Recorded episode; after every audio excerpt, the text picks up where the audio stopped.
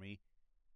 Grant was too junior, he was almost right out of West Point, in the Mexican War, to earn much recognition, and he suffered in the wholesale expansion of the Union force at the beginning of the Civil War, where he was one veteran among hundreds of ambitious volunteers. It was the subsequent confusion, battlefield failures, and desperate search for leadership that brought Grant's talents to public appreciation. It is Grant's rise to the top through demonstrated brilliance on the battlefield that Mosier so well describes in this book. The breadth of Grant's incredible talent was this. He was both a brilliant battlefield commander and, as his responsibilities grew, a brilliant strategic commander. By his personal command, he was a decisive force in battle. While steering the strategic maneuvers of armies hundreds of miles distant, he ultimately crushed the opposing state, the Confederacy. Grant had an uncanny way of being present at the decisive point in battle, no matter the personal risk. He had unerringly assembled the maneuvers in battles to seize strategic victory. No one else in American history has quite done this. Not Patton, not Eisenhower, not Pershing, not Lee. Washington was closest, but without the compression of events caused by telegraphic communications and railroads. The Union forces were committed to reconstruction and demobilized after the war. The civilian volunteers largely returned to their private lives, and the regimental colors were furled. Only a shadow of the great force remained 30 years later. Nevertheless, Grant's leadership was transformative in shaping our Army over the next century and a half, for Grant taught us how to fight. Take on the enemy and don't let go don't philosophize or intellectualize. Defeat the enemy force in battle. Use all arms and all means. Match innovation with common sense. Treat the defeated enemy with respect. And in Grant's character and conduct, thousands of leaders have found guidance and a model for our own behavior. His stoic, imperturbable command on the battlefield is the aim of every commander as was his moral courage, patience, and dogged, quiet loyalty to his chain of command, despite the political machinations of ambitious fellow officers.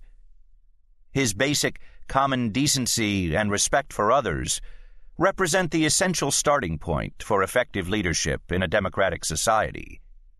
These are the character traits most prized and most respected in the American armed forces today. In 1991, then U.S. Army Chief of Staff General Gordon Sullivan grounded his corps of Army generals in the character of Grant when he gave to many of us a pocket knife. The blade was inscribed, Sherman to Grant, in reference to General Sherman's famous tribute to Grant's leadership after the Battle of Shiloh. I knew wherever I was that you thought of me, and if I got in a tight place, you would come if alive. For it was that bond between soldiers, from privates to generals, that Grant gave us. Above all, Grant had the unique combination of almost instinctive common sense in battle and superior strategic vision, without which Union victory might never have been achieved. It is to that elusive combination which every program of military leadership development ultimately aims, whether in the United States or elsewhere. It's a good recipe for success in business and in life, too.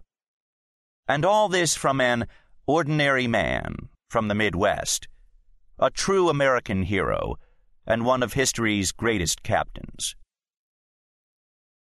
General Wesley K. Clark. Introduction There are enough biographies of Ulysses S. Grant to fill a small library, and three of our most distinguished military historians have written accounts of his military career. In military history, Grant is an important figure. To the general reader, however, he is less known, and his considerable accomplishments on the battlefield are obscured by the specialist treatments that constitute the standard discourse of military historians.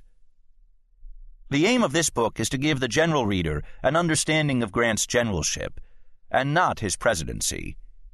The portrait of Grant that this book draws differs from other biographies in many important ways. First, the focus of this biography is on Grant the general, his strategy and legacy. For this reason, this biography is not limited to the Civil War, American history, and American generals. Grant was a world class strategist whose achievements left a lasting imprint on the American military, and his unbroken string of victories makes him unique. The best way to understand his achievements is to compare him with his peers and heirs, the other great captains of the 18th and 19th centuries, and the modern U.S. Army.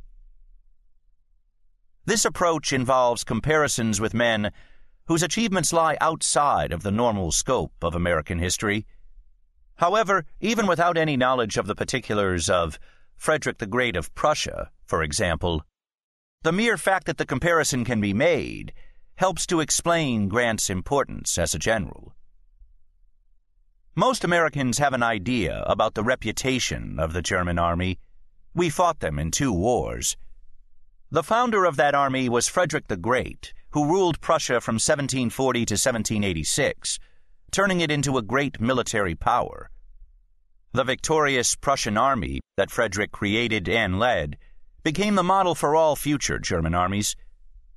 So, too, with the army that Grant led to victory in 1865. Grant demonstrated that an army of civilians could become the best fighting force in the world, as indeed the American army has become. Unlike many of his contemporaries, Grant did not try to establish himself as a military theorist or intellectual, but his achievements resonate with Napoleonic maxims, the first and most important being this In war, delay is fatal. Few, if any, of the other Union generals grasped that point, but Grant did. Similarly, his solutions to military problems tracked the solutions of Wellington and von Moltke the two most successful generals of their times. He absorbed the basic Napoleonic ideas, and he proved himself able to direct enormous armies on a Napoleonic scale.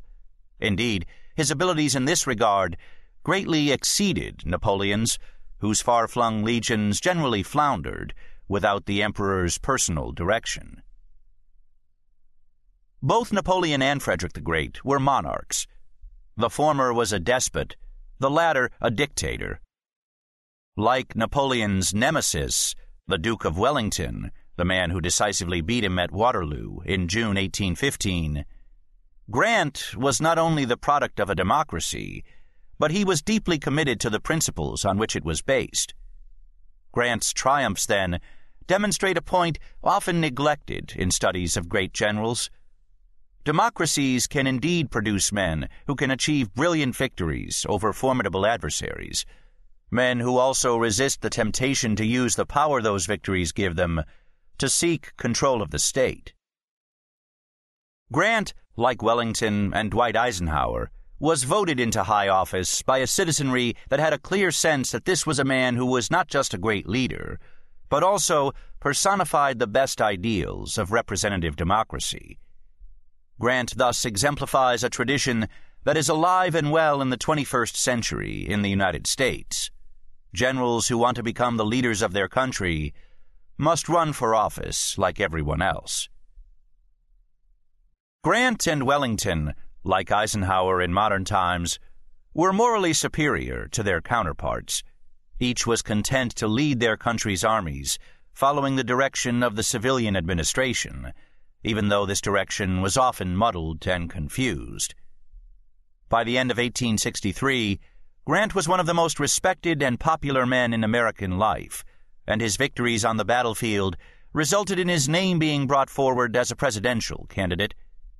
His overwhelming victories in the 1868 and 1872 presidential elections make clear that the talk was hardly casual speculation. General George McClellan former commander of the main Union forces, was assiduously cultivating the Democratic Party and ultimately emerged as their candidate for the 1864 presidential election.